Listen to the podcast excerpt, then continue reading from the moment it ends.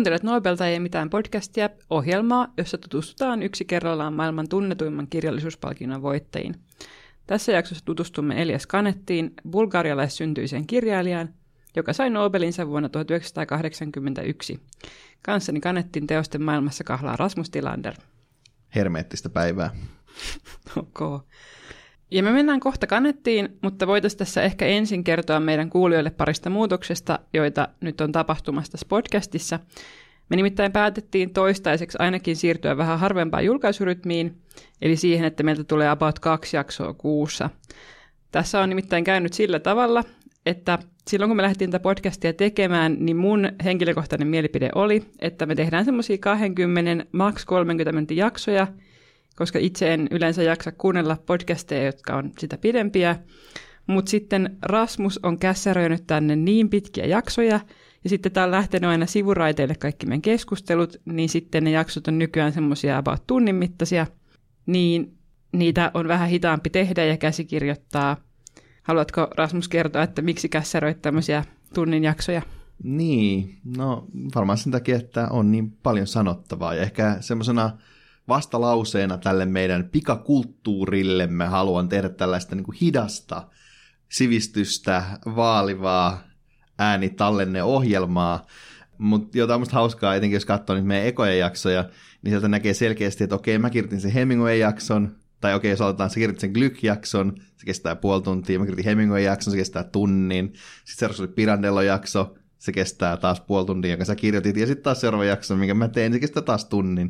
Että tässä tavallaan niin kuin päästin tällaiseen, mutta selvästi nämä mun huonot tavat on myös tarttunut suhun, koska siellähän alkaa näkyä vähän kaikenlaista. Ja jos te mietitte siis, että miten, mistä tietää, että kumpi on kirjoittanut kummankin jakson, niin se tosiaan sen huomaa siitä, että kumpi aloittaa sen jakson, kumman ääni kuuluu ensin. Esimerkiksi tänään tämä on Vehkan käsialaa pääosassa tämä Kanettin tutkailu ja voidaan sitten katsoa, että kestääkö tämä tunnin vai ei.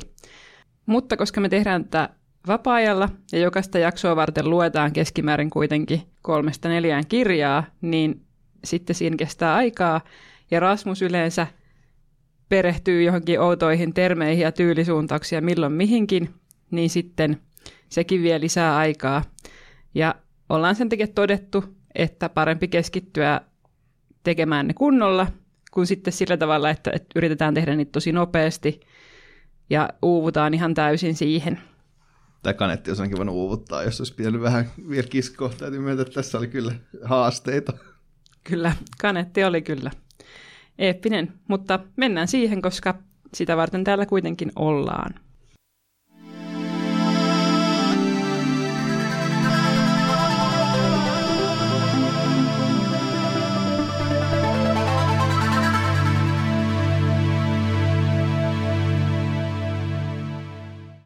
Elias Kanetti syntyi vuonna 1905 Rutschukissa, Bulgaariassa. Äh, Kanetti isä oli vauras kauppias, äh, Jacques Kanetti ja sitten äiti Matilde, joka oli kotona ja hoiti lapsia. Kanettien suku polveutuu Espanjan sefardi-juutalaisista, jotka olivat siis paineet äh, Iberian nimimaan juutalaisvainoja jo 1400-luvun loppupuolella. Ja siitä myös suvun nimi on peräisin Espanjasta kylästä Caniete, joskin tämä nimisten muuttui myöhemmin Kanettiksi. Ja Kanettista tekee, ja tämä Kanettin sukutausta tekee hänestä kyllä ihan kiinnostavan nobelistin kielen puolesta, koska hänen äidinkielensä oli ladino, eli suomeksi käytetään myös termiä juutalais-espanja, tämä sefardi-juutalaisten oma kieli. Hyvin pieni kieli nykyään, puhujia on noin 100 000. Kanetti toki kirjoitti teoksensa saksaksi, mutta ja päästään tähän hänen kielipoliittiseen historiaansa myöhemmin. Kanettin elämä alkuvuodet oli nimittäin jo tosi tapahtumarikkaita. Vuonna 1911 hänen perheensä muutti Manchesteriin Englantiin. Hänen isänsä oli tarkoitus ryhtyä tämän äidin veljen liikekumppaniksi ja niin edespäin, mutta tämä ei päässyt kovin pitkälle, koska Jacques Canetti kuoli äkillisesti jo vuonna 1912, ja Matilde päätti sitten muuttaa poikiensa kanssa ei Bulgaariaan, vaan Viiniin, eli sitten mentiin, oltiin jo kolmannessa maassa tässä kohtaa. Ja tähän mennessä Elis oli tosiaan oppinut puhumaan ladinoa, omaa äidinkieltään, bulgaariaa, englantia ja hieman ranskaa, mutta sitten Viinissä äiti vaati, että Eliaksen tulisi oppia myös saksaa ja ryhtyi sitten opettamaan sitä hänelle. Tästä on aika hienoja kuvauksia tuossa yhdessä kirjassa, johon päästään kohta. Mutta tämä tosiaan tämä saksan kielen taito oli hyödyksi, koska sitten seuraavana maana äh, he muuttaa Sveitsiin, eli Zürihiin 1916, ja sitten 1924 Frankfurtiin, eli Saksaan, ja siellä kanetti sitten suorittaa gymnaasin, eli saksalaisten tämmöisen niin korkeamman tason lukion. Ja näistä lapsuus- ja nuoruusvuosistaan Kanetti kirjoittaa oma elämän kerrassa teoksessaan Pelastunut kieli. Mitä mieltä sä olit siitä, Vehkä? No, mä luin sen viime vuoden marraskuussa, eli sen lukemisesta on jo jotain yhdeksän kuukautta aikaa. Ja vaikka se oli mun mielestä ihan kiinnostava, niin mä en tykännyt Kanetin tyylistä silloin yhtään. Ja sitten se oli vähän sellaista pakkopullaa. Tähän liittyy taas tosiaan se, se tausta, että kun luettiin kilpaa keltaista kirjastoa semmoisessa lukukilpailussa, niin sitten luin niitä hirveällä höökällä. Mutta nimenomaan toi niin kuin kielen rooli kannettiin lapsuudessa ja nuoruudessa oli mun mielestä siinä kiinnostava ja sit, sitten se tavallaan niin kuin eri maissa kasvaminen ja se, miten tavallaan se vaikuttaa siihen, että millainen identiteetti muodostuu tai, tai niin kuin millainen kuva maailmasta muodostuu, kun se lapsuus ja nuoruus on sillä tavalla pirstaleista. Niin on se musta niin kuin lukemisen arvoinen, ja mä oon samaa mieltä siitä Rasmuksen kanssa, että se on näistä kolmesta elämäkerta-trilogian kirjoista paras. Joo, mun mielestä oli varmaan näistä kaikista, en mä lukenut hirveän monta kanetin kirjaa, mutta niin kuin paras tavallaan teksti, niin se on kiinnostavin. Ne sen alkulapsuuden kuvaukset tosi kiinnostavia, missä kanetti kuvailee, kuinka hän on ainakin omissa muistoissaan yrittänyt murhata kaverinsa kirveellä ja sitten kaveri on heittänyt kehuvaa veteen ja kaikki, se on kaikki semmoista eeppistä. Ja sitten tavallaan se tämä niin kuin isän kuolemisen trauma ja miten niin kuin on pitänyt jo pienenä poikana tavallaan ottaa semmoinen niin outo vastuu siitä äidistä ja tavallaan sitten toki tämä kielipolitiikka, mieletöntä, miten se oli, siinä oli joku ihan muutama kuukausi, missä Kanetti oli tavallaan niin pakko oppia saksaa, että se pääsi sinne kouluun ja, ja kaikkea, että se on, se on niin aika jotenkin kun musta tuntuu, että siinä toisessa osassa tulee vähän sellainen fiilis, että en mä tiedä, olisiko tässä tarvinnut, tapahtuuko elämässä tässä kohtaa mitään niin kiinnostavaa, että sitten kannattaisi kirjoittaa, mutta sen sijaan tässä pelastunut kieli, niin siinä ei missään vaiheessa tuu sellaista. Että siinä on mun mielestä selkeästi sellainen niin kuin teema, tämä kieli, jota on kiinnostavaa lukea, ja toisaalta sitten ne tapahtumat on niin kuin kiinnostavia. Et sen, sen, sitä, vaikka siinä onkin semmoista kanettimaista sanojen ylirunsautta ja, ja jotenkin sellaista pohdiskelua, mikä ei ole ihan niin kiinnostavaa, niin sitten se punainen lanka, mikä siinä kulkee, on kuitenkin sellainen, että, että, että sitä on ihan mukava lukea. No mutta kerro Rasmus vielä, että kun tässä pelastuneessa kielessä ja kannettiin elämässä ja jonkin verran hänen muussakin tuotannossa näkyy tämä eri kielien vaikutus, niin, niin tuleeko sinulle mieleen muita kirjailijoita, erityisesti Nobelista, jotka olisi ollut tällä tavalla niin kuin useamman kielen risteyskohdassa? No tulee. Toki ensimmäisenä Abdullah Gurna, josta me puhuttiin pari jaksoa sitten, ja puhuttiin tästä hänen kielitaustastaan ja siitä, mitä hän kirjoittaa englanniksi, vaikka hänen äidinkielensä on kiswahili. Ja ehkä jos katsoo tuota Nobelistausta, niin siellä on useampikin nobelisti, jotka on kirjoittanut useammalla kielellä. Kara Alof Gellerup, tanskalainen, kirjoitti myös saksaksi. Sigrid Ynset, norjalainen, kirjoitti myös tanskaksi. Samuel Beckett kirjoitti sekä englanniksi että että ranskaksi, ja Josef Brodsky, joka siis pakeni Neuvostoliitosta, kirjoitti venäjäksi ja englanniksi. Ja ehkä, ehkä kiinnostavin tämmöinen kielipoliittinen juttu löytyy ihan sieltä Nobelin alku, alkulähteiltä, silloin kun Rabindranath Tagore, intialainen nobelisti, palkittiin, siinä mainitaan erikseen, että, että hän on niin kuin, hän kirjoitti siis pääasiassa bengaliksi, mutta hän on niin kuin itse tuonut kääntämällä englanniksi näitä teoksiaan niin kuitenkin läntiseen kirjalliseen kaanoniin, niin että se mainitaan siinä perustelussa. Et, että kielillä on ollut merkitystä myös Nobelien historiassa. Kyllä vaan. Mutta jos jatketaan eteenpäin tässä elämäkerrassa, niin 1924 aika pian tämän gymnaasin suorittamisen jälkeen, niin Kanetti muutti takaisin Viiniin, jossa hän oli tarkoitus opiskella kemiaa, ja niin hän opiskelikin, mutta sitten, kuten Nobelistille on tyypillistä, niin kiinnostui kuitenkin enemmän kirjallisuudesta ja filosofiasta. Hän teki myös loppuun tämän kemistin tutkinnon, ja valmistui 1929, mutta ei sitten koskaan työskennellyt päivääkään. Samaan aikaan kannattaja joutui kuitenkin mukaan tämmöiseen 1927 heinäkuun työläismellakkaan, joka sai tiivistettyn alkuun että tämmöiset nationalistityypit oli ampunut kaksi semmoista tyyppiä, semmoisen sotaveteraanin ja sitten semmoisen kahdeksanvuotiaan pojan, ja heidät vapautettiin syytteistä, ja sitten työläisjoukot tästä ei yllättäen hirveästi pitäneet ja tunkeutui yliopistolle, poliisiasemalle ja parlamenttitaloon, poltti huonekaluja, kansioita ja kirjoja ja mellakoi muuten vaan. Ja sitten loppujen lopuksi tuli poliiseja ja ampui niitä. Ja siinä kuoli 89 mellakoitsijaa ja viisi poliisia. No Kanetti ei osallistunut tähän, tähän niin kuin itse mellakoitsijana, vaan enemmän ajautui paikalle ja sitten hänelle jäi siitä mieleen tämä kirjojen polttaminen ja hän sitä sitten käsitteleekin siinä soihdussa korvassa. Mutta samoihin aikoihin siellä oli myöskin sitten tämmöinen toinen keskeinen historiallinen hahmo, nimittäin filosofi Karl Popper, joka oli 24-vuotias, ja hän käsitteli myöhemmin tätä elämäkerrassaan ja näki, että sen mellaka voiti ajatella ennakoineen lähestyvää totalitarismin aikaa ja toista maailmansotaa. Että se oli tavallaan semmoinen niin yksi monista tapahtumista, jotka, joita tapahtui ympäri Eurooppaa. Mutta jos palataan takaisin Kanettiin, niin hän tosiaan ehti asua Viinissä jonkin aikaa vielä tämän jälkeenkin, ja siellä julkaistiin myös Kanettin kaksi ensimmäistä teosta, Comedy de Aitekailt, jonka nimi voitaisiin tosiaan kääntää turhamaisuuden komediaksi, ja esikoisromaani Die Blendung, jonka on sitten suomennettu nimellä Sokeat. Ja nämä ilmestyi Viinissä vuosina 1934 ja 1935. Tämä ilmeisesti kummankin, mutta erityisesti Sokeiden julkaisu oli niin aika rohkea teko julkaisijalta, ja tämä etenkin Sokeiden julkaisuhistoria on sitten kyllä kiinnostava, että vaikka se oli saksankielinen kirja, niin se julkaistiin Saksassa vasta 1963, eli aika myöhään. Mutta pian näiden julkaisun jälkeen, kuten ehkä jos miettii noita vuosilukuja ja sitä, että Kanetti oli juutalainen, niin hän sitten otti ritolat Viinistä ja pakeni sitten isoon Britanniaan. Ja näitä tapahtumia Kanetti kuvaa näitä kaikkia asioita näissä elämänkertatrilogiansa kahdessa seuraavassa osassa, Soihtu korvassa, joka kattaa vuodet 1921-1931, ja sitten kolmannessa osassa Silmäpeli, joka kattaa vuodet 1931-1947. Ja tämä Soihtu korvassa tosiaan kuvaa kahta tapahtumaa, joista tuli inspiraatio Kanettin keskeisimmälle akateemiselle työlle vuonna 1960 julkaistulle Joukkojen valtateokselle, jossa kuvataan, ei kovin yllättävästi, ihmismassoja ja niihin liittyviä valtarakenteita. Ja tämä on siis aidosti vaikutusvaltainen teos massapsykologian piirissä ja Kanetti kirjoitti sitä vuosikymmeniä. Ja tässä Soihtukorvassa kuvataan näitä prosessin aloittaneiden tapahtumia, eli sitä, miten Kanetti näki Weimarin tasavallan ulkoministeri Walter Rattenaun salamurhan jälkeiset protestit vuonna 1922 ja sitten tätä seuraavan hyperinflaatiokauden. Ja tämä toinen kokemus oli tosiaan tämä huomattavasti kehollisempi kokemus, kun Kanetti itse ajautui osaksi näitä Viinin mielenosoituksia vuonna 1927.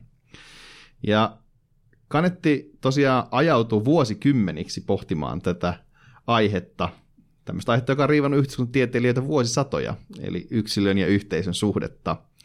Miten yksilöistä muodostuu yhteinen massa? Tässä on se kysymys, joka, jota Kanetti yritti ratkaista. Ja mä voisin ehkä vähän summata Kanettin ajatuksia tästä, jos sopii.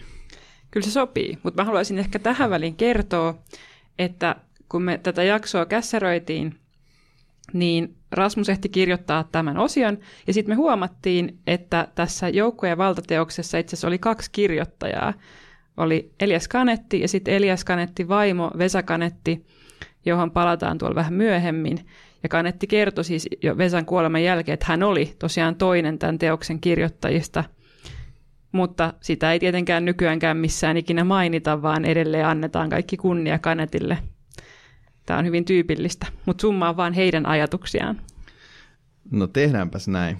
E- ensin on kuitenkin sanottava, että, että mä en lukenut tätä hieman alle tuhat sivuista akateemista kirjaa ihan tätä varten, vaan mä luin keskeisiä otteita, jotka joukon ja vallan suomeksi kääntänyt Markus Long on ilahduttavasti jakanut nettiin. Mutta tosiaan tämä kirja alkaa väitteellä, ihminen ei pelkää mitään niin paljon kuin tuntemattoman kosketusta. Et miksi me vetäydytään hississä nurkkaan, kun siellä on muita ihmisiä, tai pyydetään anteeksi, jos käsi vahingossa hipaisee vastaantulijaa, tai pidetään raivokkaasti kiinni kodin yksityisyydestä. Ja tämä tuntemattoman kosketus tulee kanettien mukaan hyväksyttäväksi ainoastaan osana joukkoa, ihmismassaa. Et jos ajatellaan vaikka rockkeikkaa, niin siellä juuri mitkään kosketukset, kolinat ja tönimiset ja tämmöistä ei häiritse, mikä johtuu kannettiin mukaan joukon tiiviydestä, eli siitä, että ihmismieli ei osaa enää yksilöidä kosketuksia, että on vain yksi yhteinen ruumis, yksi massa, yhtä joukkoa. Ja Kanetti sanoi, että tämmöisessä tilanteessa tapahtuu kosketuskammon äkkikumoutuminen. Miltä tämä niin premissi kuulostaa? Mun mielestä se kuulostaa tosi loogiselta ja myöskin sellaiselta, että sen niin kuin huomaa ihan normaalissa arjessa. Toki esimerkiksi Suomessa kuitenkin vältellään silloinkin, kun ollaan sellaisissa julkisissa tiloissa, niin, niin vaikka metrossa yritetään päästä seisomaan mahdollisimman kauas ihmisistä, vaikka olisikin ruuhka-aika. Mutta tähän liittyen mä luin just vähän aikaa sitten Olivia Langin teoksen uh, The Lonely City, jossa hän kirjoitti niin kuin yksinäisyyden kokemuksesta. Ja sitten siinä mun mielestä oli mielenkiintoisesti siitä, että, että yksinäiset ihmiset, jotka kaipaa kosketusta, niin nimenomaan ajautuu tämmöisiin ihmismassapaikkoihin, kuten vaikka julkiseen liikenteeseen, koska sieltä sitä niin kuin tavallaan saa hyväksytysti. Ja mikään taas ei ole vastenmielisempää ihmiselle kuin se, että tavallaan joku yksinäinen ihminen hakee kosketusta ja tulee niin kuin lähelle pyytämättä että se ehkä liittyy osittain myöskin tähän, että se, se niin kuin koskettaminen ilman lupaa on, on vaan niin, kuin niin kammottavaa. Hmm. Niin, tästä päästään muuten mun mielestä kiinnostavasti siihen, että välttämättä esimerkiksi tuommoinen niin kuin ihmismassa metrossa ei olisi Kanettin mielestä joukko tässä hänen määritelmässään, koska Kanettin, Kanettin mukaan joukolla on, tai massajoukolla on neljä perusominaisuutta – Ensimmäinen se on, että se joukko haluaa aina jollain tasolla kasvaa, eli siihen halutaan jollain tasolla ottaa mukaan lisää ihmisiä joku vaikutusvallan kasvattamiseksi tai jotenkin semmoiseksi. Se on lumipallo, mikä vierii. Sitten myös se, että sen joukon sisällä vallitsee samanvertaisuus. Eli että esimerkiksi mietit sitä rock-konserttia, niin kukaan ei ole siellä niin kuin jotenkin parempi kuin toinen, vaan kaikki on se sama ihmismassa, mikä ei välttämättä toteudu esimerkiksi, jos ollaan jossain metrossa ihan samalla tavalla. Sitten tämä joukko rakastaa tiiviyttä, eli tavallaan, että se vastustaa sitä, että sinne syntyy semmoisia koloja, vaikka just musta rock on niin kuin helppo esimerkki siitä, koska se tavallaan siellä se niin kuin puskeutuu ihan niin kuin fyysisesti se niin kuin jengi sinne niin kuin kohti sitä lavaa ja niin edespäin. Ja sitten joukolla on oltava myös suunta, eli joku niin kuin tavoite ja joku syy olla siellä. Et osanhan näistä joku metrojoukko voisi täyttää, mutta ei, ei, ei niin kuin kaikkia. Kanetti mukaan näiden lisäksi, että joukot voi olla joko avoimia tai suljettuja, että suljetut on tiiviimpiä, mutta kasvaa hitaammin ja niissä on vähemmän hajantumista ja vähemmän siihen massaan liittymistä. Että avoimiahan olisi vaikka jotkut mielenosoitukset tyypillisesti ja suljettuja voisi olla sitten jotkut tämmöiset pienemmät kokoontumista, ajatellaan vaikka jonkun poliittisen ryhmän kokoontumista tai jotain tämmöistä. Ja näiden niin yleismääritteiden lisäksi eh, Kanetti tuo esiin tämän muutaman keskeisen joukkokategorian, johon näitä joukkoja voidaan jakaa. Näitä on esimerkiksi raivojoukko. Tässä voi miettiä semmoista, niin kuin, sitä semmoista klassista vihaista väkijoukkoa talikoineen menossa lynkkaamaan jonkun. Tai sitten voi olla pakojoukko. Tästä mielestäni ehkä hauskin esimerkki, jos haluan mainita härkätaisteluun liittyvä asia, niin Pamplona härkäjuoksu, jossa tämmöinen ryhmä ihmisiä juoksee karkuun härkiä. Toki tämmöisiä voi olla mitkä vaan joku laiva uppoaa, siellä muodostuu aika tyypillinen pakojoukko, halutaan pois sieltä ja niin edespäin kieltojoukko, eli sanotaan niin kuin tavallaan vastustetaan jotain. Kannettiin itse käyttää tästä esimerkkinä vaikka lakkoa. Sitten voi olla kääntymisjoukko, esimerkiksi vaikka vallankumouksen aluksi tapahtuva herääminen tai uskonnollinen kääntyminen. Juhlajoukko, eli siis bileet. Eli nämä on tämmöisiä niin kuin kattokäsitteitä. Sitten keskeisesti kannetti nostaa myös niin kuin kaksoisjoukon käsitteen, joka on tosi, tosi olennainen tässä kirjassa, jolla viitataan siihen, semmoisen joukkoon, jonka perusta on toisessa joukossa. Ja nämä voi olla niin kuin positiivisempia, tällaista positiivisemmasta kannetti oma esimerkki on tämmöinen niin nais- ja miesjoukkojen vastainen kisailu, jota esiintyy monissa kulttuureissa. Tai sitten voi olla niin negatiivisia, kuten sodassa, jossa peruste joukolle on toisen joukon uhka. Ja näitä kaikkia tämmöisiä käsitteellisiä työkaluja käyttäen niin kanettit käy sitten läpi päättömän määrä erilaisia esimerkkejä eri kulttuureista, eri historian vaiheista ja eri teemoista. Tietenkin se analysoidaan myös keskeisesti Natsi-Saksaa ja sen kammottavia joukkoilmiöitä. Ylipäänsä kun katsoo edes sitä valikoimaa niitä esimerkkejä, mitä, mitä löytyy, niin huomaa, että Kanetti on ollut silleen sivistysnörtti, että, että se on tiennyt ja he, he on yhdessä käyneet läpi ihan päättömän määrän niin kaikenlaisia erilaisia esimerkkejä, jotka niin kuin, on niin kuin hyvin kaukana toisistaan, mutta että siinä analysoidaan sitä, että miten inflaatio, miten niin kuin jotkut rahat muodostaa joukon ja miten inflaatio sitä niin kuin sitten hajottaa ja samalla jotain Flavius Josefuksen historiankirjoitusta jostain niin antiikin ajalta, että täysin käsittämättömiä. Mutta joo, ehkä näihin, näihin ei oikeasti voi ihan hirveästi paneutua, mutta sen sijaan, jos yritetään mennä takaisin kirjallisuuden puoleen, niin ehkä kirjallisuuden näkökulmasta kiinnostavin tässä teoksessa on se, miten Kanetti käsittelee joukkoihin liittyvää symboliikkaa. Tässä kirjassa kirjoitetaan siitä, että kuinka joukoista käytetään sellaisia termejä, jotka kadottaa kokonaan yksilöllisyyden. Et suomalaisille tutuin esimerkki tästä lienee vesi, että monista puroista kasvaa joki, siellä sitä vettä ei enää voida erotella sen mukaan, mistä tuli. Ja tulesta puheen ollen tuli ja liekit on myös hyvä esimerkki tällaista symbolista, että on yhteiseen liekkiin puhaltamista ja yhteistä liekkiä ja kaiken mahdollista kaikenlaista tämmöistä. Ja saksalaista maailmasta kannatti taas nostaa keskeiseksi esimerkiksi metsän, joka oli siis Saksan armeijan symboli. Eli ei oltu vain joukkosotilaita, vaan tuonne mahtava metsä, jonka läpi ei päästä ja niin edespäin.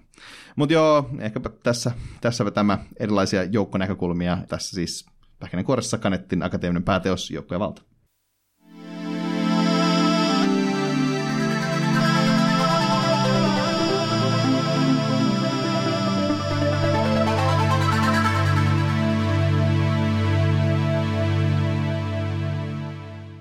Musta on jaloa, että tässä oli tämä elämäkerta-osuus ja sitten sen keskelle tulee tämmöinen noin seitsemän minuutin luento jostain akateemisesta teoksesta, mutta ei se mitään. Se oli kaunis luento ja arvostan sitä. Palataan silti vielä hetkeksi tähän elämäkertaan ja vähän siihen, että mitä Kannetin yksityiselämässä tapahtui. Nimittäin vuonna 1934 vielä Viinissä hän meni naimisiin kirjailija Venetiana Vesa Tabner Calderonin kanssa. Ja tämä oli tosi merkittävää Kannetin elämälle, kuten tuossa nyt kävikin ilmi, että hän oli tekemässä joukkojen valtaa, mutta lisäksi hän auttoi Kanettia oikolukemaan näitä teoksia ja kommentoi niitä ja käänsi niitä englanniksi, vaikka sitten ne käännökset aina julkaistiin sillä tavalla, että niissä oli jonkun muun mieskääntäjän nimi. Et jotenkin Vesan roolina, kuten naisille yleensä, on ollut niin kuin jäädä sitten miehensä varjoon ja tulla mainituksi esimerkiksi tässä Elias Kanetti käsittelevässä Wikipedia-artikkelissa, niin hänet mainitaan sille parin lauseella, eikä kerrota esimerkiksi hänen roolistaan tuon joukkojen valtateoksen kirjoittamisessa, mutta sitten hänen omassa artikkelissa sentään onneksi kerrotaan tämä. Ja tästä ehkä voi mainita myös sen, että, että todennäköisesti ilman tätä Vesaa Kanettin Kanetti ei koskaan voittanut Nobelia monestakaan syystä, muun muassa siksi, että Kanetti eli tämän Vesan rahoilla tota, tämän Viinin kauden jälkeen pitkälti. Kyllä vaan. Ja sitten lisäksi Kanetilla oli avioliiton ulkopuolisia suhteita muihin naisiin, ja Vesa oli näistä kyllä tietoinen, että se ei ollut mikään sellainen niin kuin, ongelma hänelle.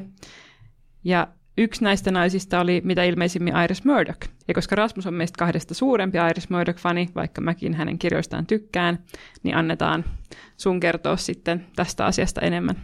Tämä voi kuulostaa niin tämmöiseltä jotenkin sivuekskursiolta, mitä se toki on, mutta tämä on tosi kiinnostava juttu. Murdoch oli siis irlantilais-brittinen filosofiakirjailija, ja mun mielestä yksi niistä tyypeistä, joka olisi ehdottomasti ansainnut Nobelin, mutta ei sitä koskaan voittanut. Ja Murdoch oli pitkään kaukaa ihastunut kanettiin, että sokeat oli tehnyt häneen suuren vaikutuksen samoista myöhemmin joukkoja valta. Mutta Murdoch ja Kanetti lopulta tapaa vasta 1952, ja sitten samana vuonna sattumaisen Murdochin kihlattu kuolee, ja hän vähän niin kuin jää Kanetti lohduttaville käsivarsille. Mutta tämä suhde oli, oli, oli myös aika vahva intellektuellinen, sillä he molemmat halusivat kirjoissaan kritisoida valistusta ja Immanuel Kantin ajattelusta nousevaa ajatusta ihmisestä tämmöisen niin autonomisena ja rationaalisena olentona, jonka pystyy tulemaan toimeen ilman yhteyttä muihin ja niin edespäin. Kanetti tekee tämän itse selkeiten sokeissa, jonka alkuperäinen nimi on muuten Kant syttyy tuleen. Ja sitten taas Murdoch ainakin Murdoch-tutkija Elaine Merlin mukaan kirjoittaa oman versionsa tästä tarinasta vuonna 1966. Ja ihan sattumaisin satuin muuten lukemaan juurikin tämän Murdochin kirjan Enkelien ajan, ja siinä on eittämättä aika paljon samanlaista tematiikkaa kuin sokeissa. Joskin se on mun mielestä aika paljon suoraviivaisempi ja myös ehkä vähän parempi kirja kuin sokeat. Mutta joo, Murdochin ja Kanettin välillä on tämmöinen niin kiinnostava filosofis-erottinen yhteys suorastaan eeppistä. Mutta jos palataan vielä hetkeksi takaisin tähän elämäkertaan ja piikakellataan Kanettin loppuelämä, niin hän sai Ison-Britannian kansalaisuuden vuonna 1952. Sitten ensimmäinen vaimo Vesa kuoli vuonna 1963. Hän meni uusiin naimisiin 1971, sai tyttären 1972 ja pari vuotta myöhemmin perhe muutti Sveitsiin Syrjiin, jossa Kanetti eli loppuelämänsä ja hän kuoli vuonna 1994. Ja jos mietitään tätä Kanettin elämää tavallaan teosten läpi, niin se on aika jännittävää verrattuna moniin nobelisteihin, että hänen esikoisteoksensa, tämä yksi näytelmä julkaistaan 1934 ja Sokeat sitten 1935, mutta seuraava mitenkään merkittävä teos, eli tämä Joukko ja valta julkaistaan 1960. Ja sitten taas seuraavaksi nämä elämänkertatrilogia, se ensimmäinen osa julkaistaan 1977, että se on tosi pitkiä näitä välejä, ja ei ollut mikään ihme, että esimerkiksi siinä niin kuin 30-40-luvulla, 50-luvulla tavallaan Kanetti tarvitsi tämän Vesan niin kuin elatusta, että hän pystyi olemaan siellä kirjastossa ja kirjoittamaan tämän niin kuin joukoja vallan ja näin edespäin. Tämä on aika kiinnostava tyyppi, että hän kirjoitti loppujen lopuksi aika vähän ja aika harvakseltaan näitä teoksia. Ja sitten kun me katsottiin tätä Kanetin tuotantoa, niin sitten se oli oikeastaan silläkin tavalla kiinnostava, että siellä oli vain yksi romaani, kolme näitä näytelmiä, sitten toi yksi massiivinen akateeminen teos ja paljon semmoista niin kuin sälää, että jotain esseitä, jotain mietelauseita ja jotain tämän tyylistä, että hän ei ole mitenkään tyypillinen nobelisti myöskään siinä, että, että niin kuin hän ei kirjoittanut selkeästi proosaa, vaan nimenomaan tämä hänen elämäkertasetti oli niin kuin se juttu, mistä hän enimmäkseen tuli niin kuin tunnetuksi. Joo, ja voitaisiin oikeastaan, kun me ollaan vähän niin käsitelty tämä niin kuin elämänkerta trilogia, niin millaisia loppumietteitä, mitä mieltä sä olit tästä niin kokonaisuutena? No mun mielestä se oli loppujen lopuksi suhteellisen tylsä, ja se on vähän hassua, koska, koska tuntuu, että kannatti elämästä olisi ehkä niin kuin tai että kuvittelisi, että jos nyt katsoo vaikka kaikkia näitä juttuja, mitä sillä kuitenkin on ollut, ja näitä niin kuin ihmissuhteita, mitä sillä on ollut myöhemmin, ja mitä kaikkea sen elämän aikana on tapahtunut, niin siitä olisi voinut saada tosi niin kuin mieletön settiä, mutta silti se kaikista jännin osuus on se hänen niin kuin lapsuus- ja nuoruusosuus. Et en ymmärrä, miksi sitten siitä tuli niin pitkästyttävää siihen verrattuna niistä kahdesta myöhemmästä kirjasta. Niin mä en tiedä, siis musta mä hämmentää, että mä, mä en lukenut, voi myöntää ihan kokonaan, että mulla oli kaksi puoli osaa, että mulla jäi silmänpeli vähän kesken. Mutta jotenkin just se, että silloin kaikki jännää siinä kakkososassakin oli just näitä kaikki ihme mellakoita ja ties mitä vallankumousmeininkiä ja, ja tavallaan koko ajan tätä kasvavan fasismin uhkaa ja muuta vastaavaa, mutta sitten niihin ei oikein saada mitään semmoista hirvittävän kiinnostavaa kulmaa, vaan sitten jotenkin, en tiedä, on, onko siinä sitten jotain semmoista liikaa sisäänpäin kääntyneisyyttä. Että sitten niissä on tosi pitkiä tämmöisiä pätkiä jostain niin kuin Kanettin omista, omista niin kuin pohdinnoista suhteessa johonkin sen ajan intellektuelleihin, hahmoihin sun muihin. Ja ne ei välttämättä nyt ole ihan kaikkein kiinnostavimpia, vaikka toki tämmöinen niin ajatushistoria onkin lähellä sydäntäni, niin ehkä just toi 1920-luvun itävaltalainen ajattelu ei nyt kuitenkaan ihan syttynyt mua ainakaan. Vähän sama meininki. No mutta ehkä sitten voidaan siirtyä Kanetin muuhun tuotantoon tästä elämäkerta-jutusta.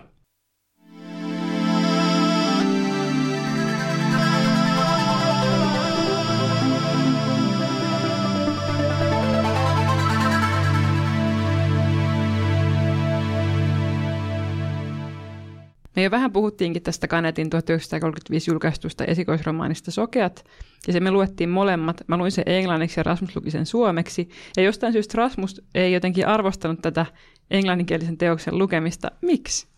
No mä en vaan ihan ymmärrä, että minkä takia sä luit sen niin kuin englanniksi, kun se on saksankielinen kirja, joka on käännetty suomeksi. Että tavallaan niin kuin, jos ajattelee, että sä ajattelet kuitenkin suomeksi, että sä oot käynyt tavallaan sen niin kuin tuplaprosessin läpi tavallaan, niin kuin, että se on ensin käännetty saksasta englanniksi, ja sitten sä käännät sun päässä suomeksi. Että minkä takia sitä olisi suoraan suomeksi?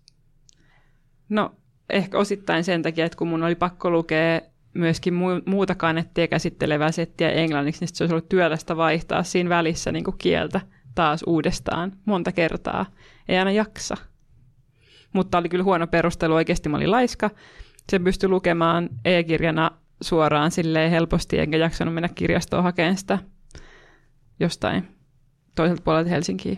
Mm, ja mulla on kyllä tällä hetkellä tässä pöydällä äh, Helmet-kirjasto ainoa kappale sokeista, että niitä ei hirveän paljon ole tuolla kirjavarastossakaan. Oikeasti yksi? Joo, niitä on yksi. No niin, kova. No mutta, mistä se sokeat kertoo, Rasmus, ja mikä sun mielipide siitä oli? No, niin kuin tuossa jossain sanoin, että tota, tämä kanettijakso oli, oli vähän haastava, ja se johtuu pääsistä tästä sokeista. Tämä on, niin kuin, tämä on vaikein kirja, mikä tähän mennessä on pitänyt lukea tätä podcastia varten, että vaikka esimerkiksi vaikka ne Selan postmodernit teokset oli vähän sille hämmentäviä, niin tämä oli kyllä ehdottomasti kaikkein raskain juttu, mikä on pitänyt niin kuin, tätä varten lukea. Eikä. Mun mielestä Men of Maze on kyllä niin kuin, tasoissa, mut... No se on kyllä ihan totta, sekin oli kyllä aika, aika, aika jykevää kamaa, mutta musta tämä oli ehkä vähän silleen mälsemmällä tavalla niin kuin raskas. Että ehkä, ehkä Man of Maze oli kuitenkin parempi kirja kuin Sokeat, niin ehkä mä nyt sen takia... Ei, tämä ei nyt ollut se, että Sokeat ei ole mun mielestä niin kuin huono kirja, mutta tosiaan tämä kirja kertoo sinologi Peter Kielistä, eli siis tämmöistä tyypistä, joka on tosi innostunut kiinalaisista teksteistä ja muutenkin asialaisista teksteistä ja niiden tutkimuksesta. Ja tällä kielillä on tämmöinen niin pakkomielle, että hän haluaa, että hänellä on Viinin isoin yksityiskirjasto. Ja ton kirjan alkuosa liittyy tosi vahvasti semmoiseen niin obsessioon, mikä hänellä on niin kirjojen keräilemiseen. Jotain, mitä tietenkin voi helposti samaistua, että okei, tällä nyt saattaa käydä, että saattaa mennä vähän överiksi tämä kirjojen hankinta. Mutta sitten tämä alkaa ottaa ihmeellisiä kierroksia, tämä kirja, että tämmöisessä jossain jonkinlaisessa tiedä, mielenhäiriöstä jossain tämä kiel päättää mennä naimisiin palkkaamaansa kotiapulaisen Teresen kanssa, ja tota, sen jälkeen kaikki alkaa mennä, mennä tavallaan pieleen, että Terese niin kuin tämän kielin näkökulmasta vähän niin kuin astuu hänen alueelleen tavallaan sinne ja jotenkin rajoittaa tätä kirjojen keräilyä, sitten on tämmöinen jännittävä perintösekoilu, missä tota, tämä Terese luulee, että tämä kieli on paljon rikkaampi kuin on, ja sitten niin kuin tulee riitaa siitä, että kuka perii ja mitä, ja että tämä Terese ajattelee, että tämä kieli huijaa sitä, ja, ja silleen. Ja tästä alkaa sellainen niin kuin, houreinen 400 sivua jatkuva tällainen juttu, missä tämä jotenkin kiel melkein kuolee ja, ja joutuu kadulle ja ajautuu sotaan tämän niin kuin Teresen kanssa ja tapaa tällaisen kääpiön, joka, on, joka haluaa olla shakin maailmanmestari ja, ja sitten hän joutuu mielisairaalaan ja tiesi vaikka mitä kaikkea ja, ja, ja tota, lopuksi sitten tota, polttaa sen oman kirjastonsa ja kaikki. Siis aivan, aivan ihmeellinen sekoilujuttu, ehkä jonka ytimessä on kuitenkin tämmöiset jonkinlaiset obsessiot ja, ja sitten niin näiden hahmojen kyvyttömyys ymmärtää toisiaan niin kuin millään tavalla, että siinä tapahtuu tämmöistä, koko ajan tämmöistä jatkuvaa ää, niin kuin miskommunikaatiota ja jotenkin semmoista jotenkin sisäänpäin kääntyneisyyttä tosi vahvasti ja sen takia niin kuin tämmöistä kaikenlaista ihmesekoilua. Mitä mieltä sä olit siitä? No aika samoin linjoilla. Mun mielestä siinä just kiinnostavaa on se, miten, miten etenkin tämä kiel ja sitten muutkin niin tarkastelee niitä ihmisiä niiden niin kuin omien halujensa ja sitten pakkomielteidensä kautta, ja siksi niistä tavallaan syntyy semmoinen kuva, joka ei vastaa todellisuutta. Tai että hän tavallaan niin kuin, esimerkiksi tämän Teresen suhteen niin, niin olettaa siitä semmoisia asioita, mitkä ei pidä paikkaansa, mutta osittain sen takia, että kun hän toivoo, että silloin naimisiin mennessä, että Teres niin kuin tarjoaisi tietynlaisia asioita ja olisi tietynlainen. Ja sitten kun se ei olekaan, niin sitten ei oikeastaan ole mitään keinoja kohdata sitä asiaa, vaan sitten se vaan johtaa yhä pidemmälle ja pidemmälle semmoiseen suohon. Mutta mun mielestä oli ihan hauska ja, ja niin kuin, no ei oikeasti hauska, sitä ei ollut silleen miellyttävä lukea, mutta se oli niin kuin mielenkiintoinen kirja ja se on musta aina niin kuin plussaa. Ja jos kirjoittaa yhden romaanin ja se on tämmöinen, niin on semmoista parempi kuin viisi semmoista täysin niin kuin yhdentekevää tylsää romaania.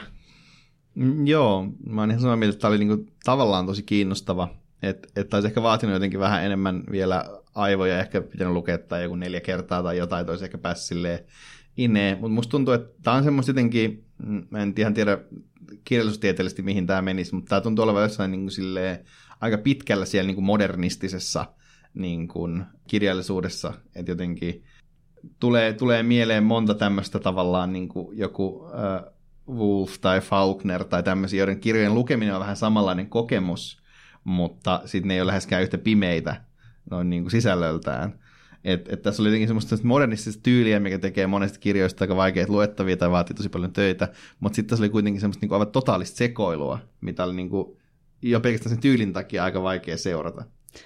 Ja musta on hauskaa, mä voin kertoa sulle sellaisen jutun, että kun mä luin tätä kirjaa tuossa joku 5-6 päivää sitten englanniksi, niin mä näin semmoista unta, että tuosta mun tabletista, jolta mä tätä luin, niin mulla oli se kirja auki siinä, Ja sitten se kirja muuttui Nietzscheksi ja alkoi lyödä mua semmoisella moukarilla, että tämäkin musta kuvaa sitä, että miten jotenkin sekopäinen se kirja on. Sillä ei ole mitään tekemistä Nietzschen kanssa, mutta näin se menee.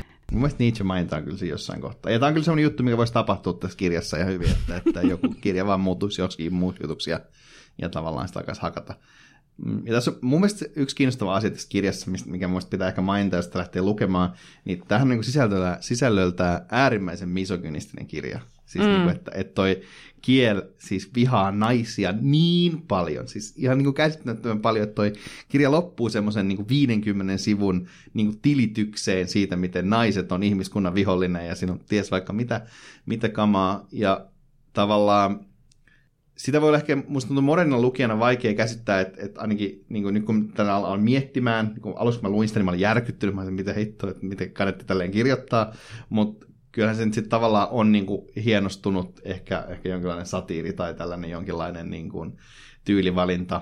Että sitähän on tavallaan jotkut kanettituntijat niin kuin kehunut tavallaan tämmöisenä valintana siinä, että siinä tavallaan todistetaan tosi vahvasti se jotenkin sen kielin niin kuin se eristäytyneisyys, että tämmöinen niin kuin viha, siinä on tässä on myös antisemitismiä tässä kirjassa, että tavallaan se niin kuin just on symboli siitä, mikä eristää hänet semmoiseen johonkin omaan maakuoppaansa, missä hänellä on vaan se oma, oma niin kuin itsekäs obsessionsa eikä mitään muuta, että hän ei niin kuin kykene mitenkään ymmärtämään toisia.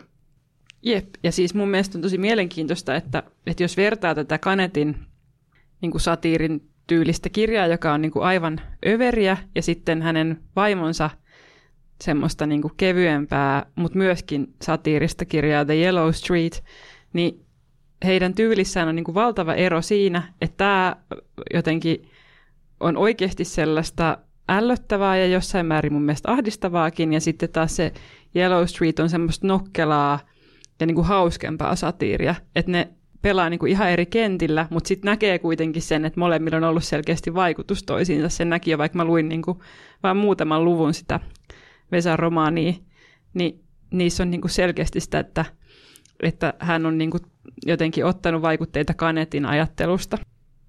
Joo, mun mielestä se on siis se, se, se mun annettava Kanetti tässä kohtaa, että hän on niin kuin, mun mielestä aina se, kun yhdistyy ajattelija ja kirjailija, niin se on mun mielestä kiinnostavaa. Et, ja Kanettilla oli selvästi niin kuin paljon, paljon keloja, se näkyy tuossa joukossa ja vallassa, mutta muutenkin, että hän oli niin kuin, selvästi nimenomaan tosi kiinnostunut filosofiasta ja nimenomaan jotenkin tuottamaan myös omaa ajatteluaan, ja se näkyy tässä. Enkä sitten yhtään ihmettele, että, että sitten Vesa ja vaikka, vaikka Iris Murdoch on niin kuitenkin innostunut tällaisesta tyypistä, joka on tehnyt tällaista.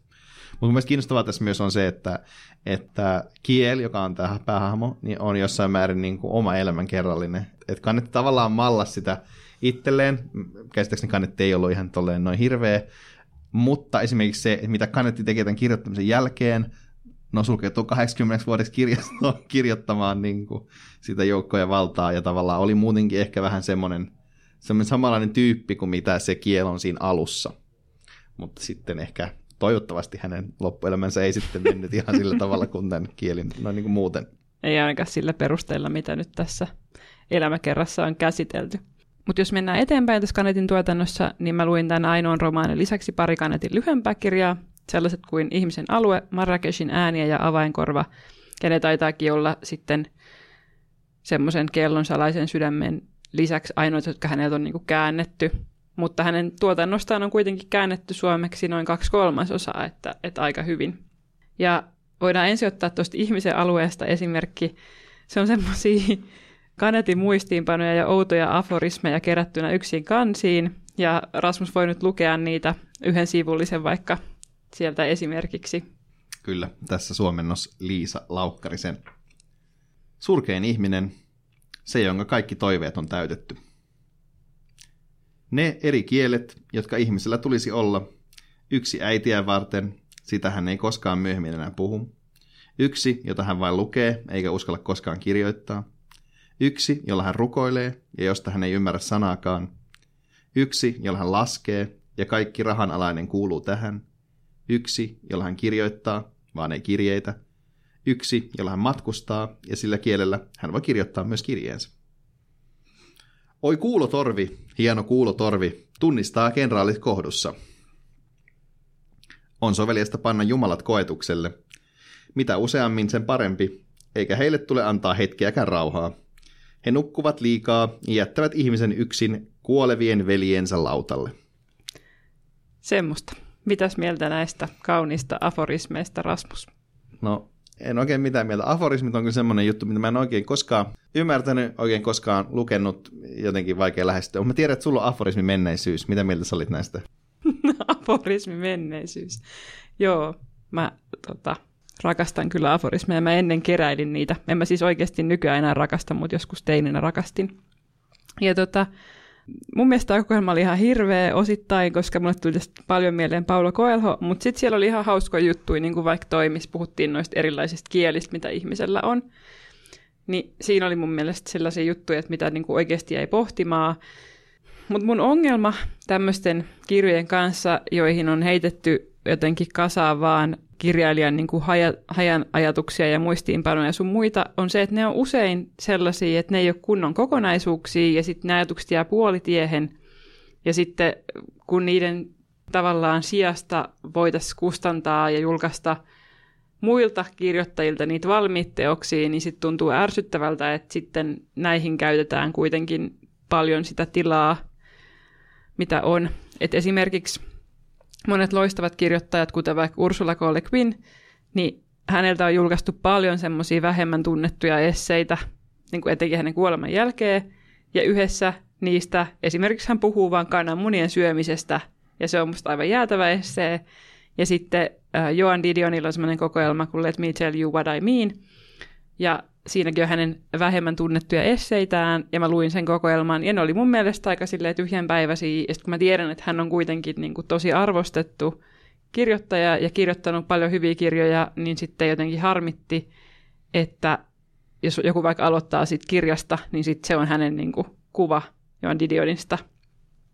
Et mun mielestä ton ihmisen alueen olisi voinut ihan hyvin jättää julkaisematta – ja vaikka sen kellon salaisen sydämenkin, jota mä niin kuin selailin vähän, niin siitäkin olisi voinut osa jättää julkaisematta. Mutta onko tämmöisillä teoksilla, Rasmus, sun mielestä jotain arvoa? No siis onhan niillä, totta kai, se on niin kiinnostavaa tavallaan, että kun julkaistaan jotain vähän niin keskeneräistä tai vähän niin kuin ei niin hyvää, se on aika harvinaista. Ja jotenkin, että siinä pääsee ehkä eri tavalla sisään, etenkin jos halutaan ymmärtää tällaista NS-suurta kirjailijaa, niin onhan se ihan, ihan kiinnostavaa. Erityisesti nyt ehkä Kanettin kohdalla, kun hän oli niin kuitenkin tavallaan myös sitten niin kuin filosofi jollain tasolla, niin sitten tämmöiset kummalliset fragmentit tulee mieleen, joku Wittgenstein, jotkut tosi kryptiset jutut, niin tavallaan antaa erilaista insightia sitten siihen, mitä siellä on. Munkin tuli mieleen just, mä luin tuossa keväällä äh, Mario Vargas Losa äitipuolen ylistyksen, joka on tällainen äh, Losan, joka siis voitti Nobelin 2010, niin hänen on niin eroottinen tämmöinen miten hän sanoisi, tarina Sikermä, joka on todella kummallinen kirja, että, että jos sen lukisi nimenomaan ekana Losan kirjana, olisi kyllä sille, että mitä ihmettä Nobel-komitea oikein polttanut, kun on valinnut tämmöisen tyypin, mutta, mutta se on myös tavallaan hauska, että se nimenomaan sitten kertoo siitä tyypistä, että okei, tämä on tällainen tyyppi, joka voi kirjoittaa tällaista niin kuin todella pimeätä painajaismaista erotiikkaa. Joo, ja siis toki jos lukee jotain tuommoisia obskyrimpia teoksia, niin ainahan ne tuo niin kuin jotain siihen kuvaan lisää, ja etenkin jos kirjailija niin tutkii ja koittaa luoda jonkinlaisen kokonaiskuvan siitä, että millainen ihminen hän oli ja mikä häntä kiinnosti ja mitä hän ajatteli, niin sittenhän tämmöinen niin kuin aineisto on tosi merkityksellistä. Mutta sitten niin kuin tavallaan, jos mietitään sitä, että miten rajallisesti ihmiset voi lukea kirjoja ja mitkä on tavallaan kirjalle merkittäviä teoksia, niin kyllähän aina kaventaa sitä, mitä niin kuin muilta julkaistaan. Niin, ja ehkä tässä tämmöisessä jossain tämmöisessä niin koelhomaisessa ilmassa ei ole mitään niin silleen kiinnostavaa, että kananmuna-esseet ja, ja niin kuin äitipuolen erot fiilaa, että on kuitenkin jollain tasolla hauskoja juttuja, kun taas tällainen niin kuin jotenkin ei nyt ehkä ihan, ihan jotenkin sytytä. Voisin muuten tehdä lupauksen, että jos tota, Nobel Podcastin Instagram-sivu saa tämän vuoden loppuun mennessä tuhat seuraajaa, niin tuhat. Niin, tuhat seuraajaa, niin me tehdään Paulo Koelho-jakso. Mitä? Ei. Joo, Paula Koelho on siis ehkä mun niin inhokikirjailija maailmassa, mutta kiva, tehdään sitten. Salee tulee tuhat seuraajaa.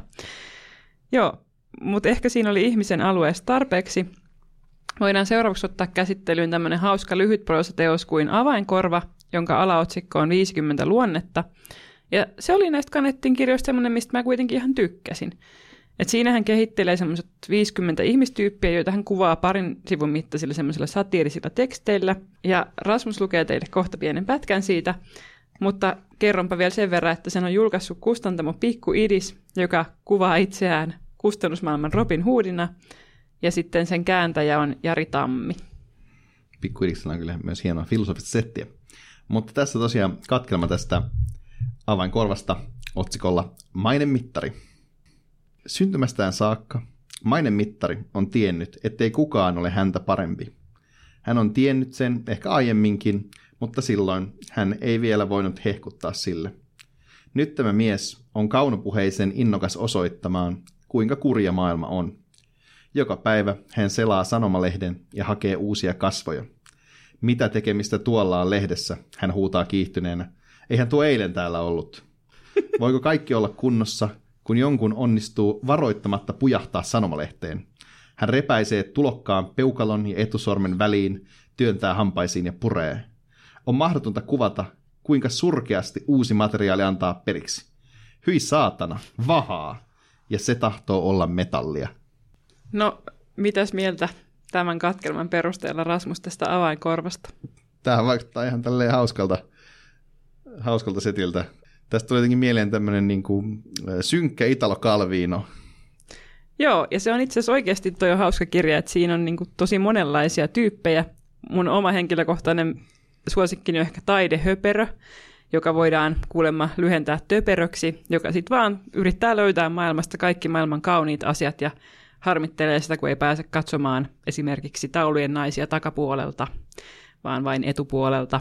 Ja sitten siellä on kaikenlaista niin kuin, hautajaishyena, joka ilmestyy paikalle parin vuoden välein vaan kertomaan, että joku tyyppi on kuollut ja muistuttamaan, että kaikkeen meidän aika tulee joskus ja sitten sitä ei taas parin vuoteen näy. Että on jotenkin aivan niin kuin mieletön ja tosi hauska ja se mun mielestä toimii ja siinä on taas sitten sellaista niin kuin satiirimaisuutta, jonka varmaan kaikki ymmärtää.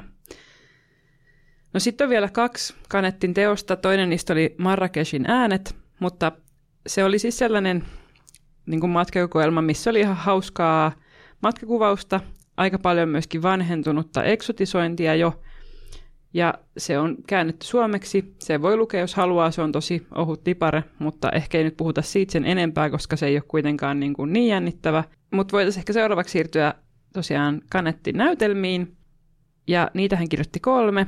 Ne on kaikki käännetty myöskin suomeksi. Onneksi, mutta vaikeita löytää. Ja Rasmus voi nyt kertoa niiden suomenkieliset nimet, jotka ovat...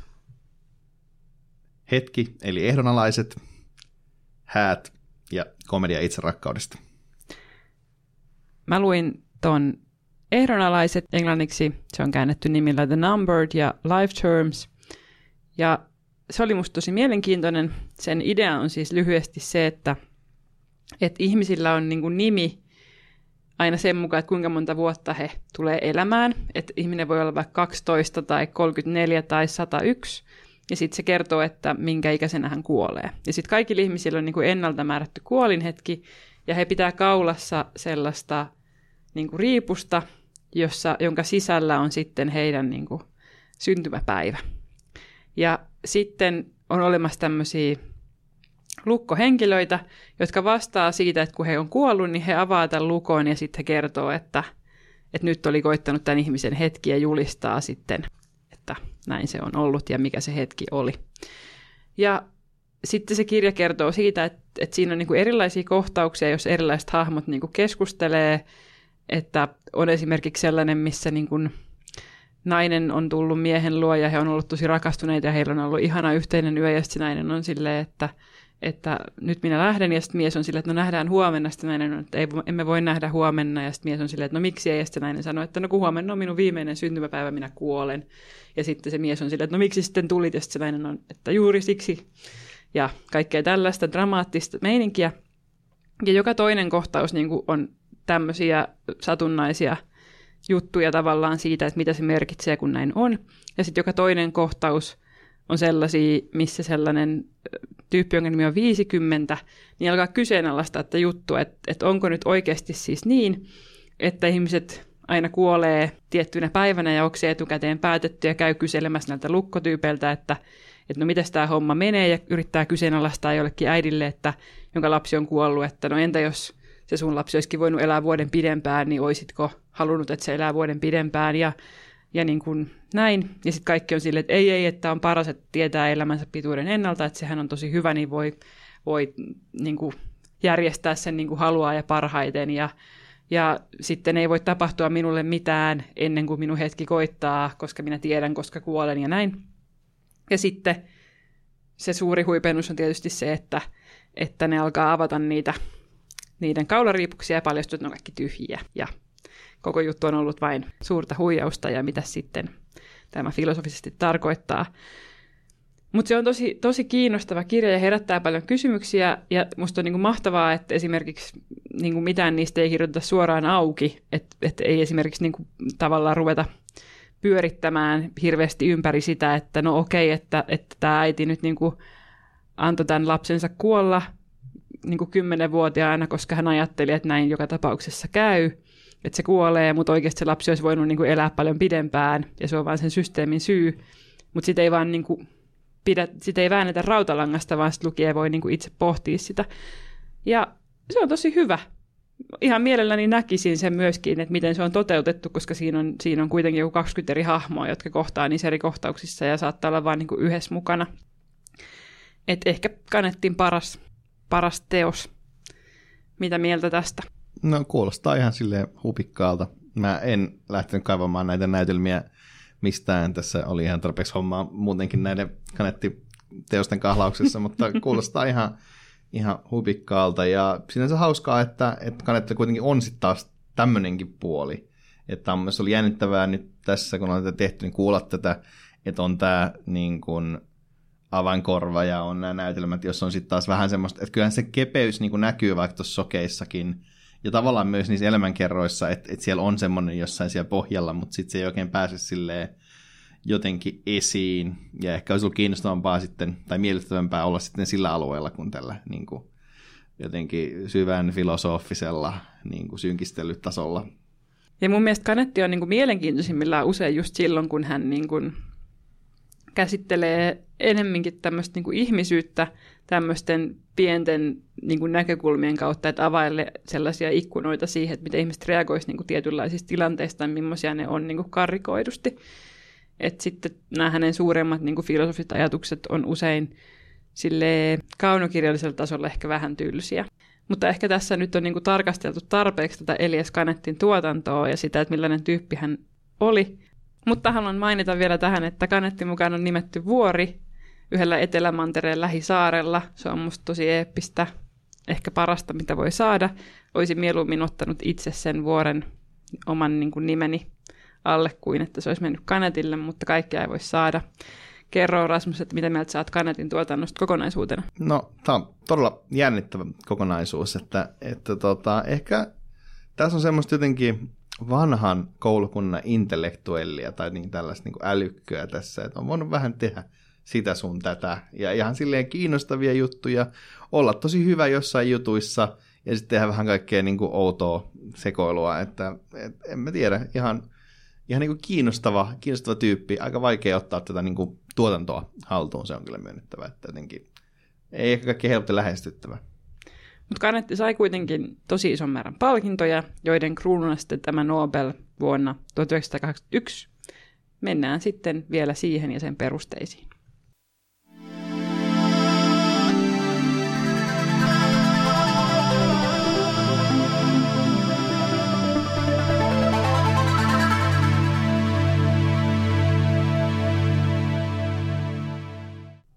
Elias Kanettin Nobel-perusteissa todetaan, että hän sai sen kirjoituksista, joissa ovat läsnä avoimuus, ideoiden rikkaus ja taiteellinen voima.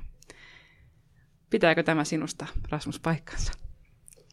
No siis jos mä otan tämän, vaikka tämän Sokia esimerkiksi tässä, niin siinä on mun mielestä selkeästi niin taiteellista voimaa, että se on niin kuin omaperäinen teos, missä on tehty niin kuin omaperäisiä taiteellisia ratkaisuja ja siinä on ihan kiinnostavia, kiinnostavia juttuja. Siinä on myös ihan kiinnostavia ideoita.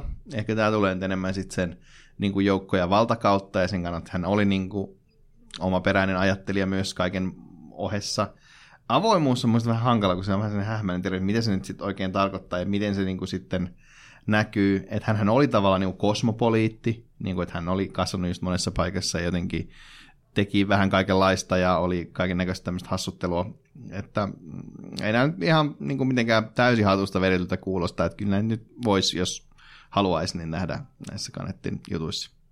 Ja kyllä hänellä mun mielestä niin kuin toi ideoiden rikkaus on läsnä myöskin sille, että hänellä on paljon niin kuin kiinnostavia ideoita, etenkin noissa lyhyemmissä teksteissä ja noissa näytelmissä. Mutta musta on kyllä oikeasti tosi jännittävää, että kun hänen tuotanto on tälleen hajanainen ja suhteellisen suppea, niin että siitä on tavallaan niin kuin saatu näin pompoosit perustelut aikaiseksi. Ja ylipäätään se, että hän on niin kuin saanut Nobelin tämmöisestä oudosta tuotannosta, niin on kyllä jännittävää. Mm, jos ennen tätä äänittämistä puhuttiin siitä, että, että olisi, on kyllä jännittävää nähdä sitten siis äh, 50 vuotta sen kun palkinto myönnetään, niin sitten sen jälkeen julkaistaan myös ne niin kuin ehdotukset, että ketä muita on niin kuin sinä vuonna ehdotettu ja tavallaan myös se, että ketä siellä on ollut vähän niin kuin loppusuoralla, niin olisi niin kiinnostavaa kyllä tietää, että tavallaan kenet kanetti voitti tässä, koska mä oon aika varma, että siellä oli jotain tyyppejä, jotka olisi todennäköisesti ansainnut sen palkinnon enemmän. Tai siis en tiedä tietenkään, että miten tavallaan, niin kuin, minkälainen vaikutus Kanettilla on niin kuin 80-luvulla. Ja tavallaan okei, okay, varmasti siis toi se elämänkerta trilogian ensimmäinen osa, joka on tullut just ennen sitä, on varmaan vaikuttanut sille, että okei, okay, no tässä on tämmöinen tosi kiinnostava, kiinnostava juttu, mutta että niin, olisi vaan jännä nähdä, että millaisia tyyppejä Kanetti tavallaan voitti tässä loppusuoralla. Samaa mieltä odotamme innolla siis vuotta 2031, kun tämä paljastuupi. Kuka muuten sai Nobelin 1972? Kenen Nobel-perusteet on saatu tietää tänä vuonna? Se Henrik Böll. No niin, jännittävää. Voidaan, voidaan vielä joskus tehdä semmoinen jakso, jossa, jossa sitten kun tämmöiset uusimmat Nobel-perusteet paljastetaan, niin käsitellään sitä, että mitä sieltä nyt sitten selvisi ja olisiko kannattanut valita joku muu niistä siinä vuonna ehdolla olleista tyypeistä. Tämä on ollut meillekin jännittävä matka tänään täällä Kanettin tuotannon parissa, eikä hämmentävin novellista tähän mennessä. Mutta on hauskaa. Toivottavasti teilläkin on ollut ihan viihdyt, viihtyisää tämän podcastin parissa. Kiitos, että kuuntelitte. Meidät saa helpoiten kiinni Instagramista, että Nobel Podcast, jos me haluttaa palautetta tai outoja aforismeja. Kiitos.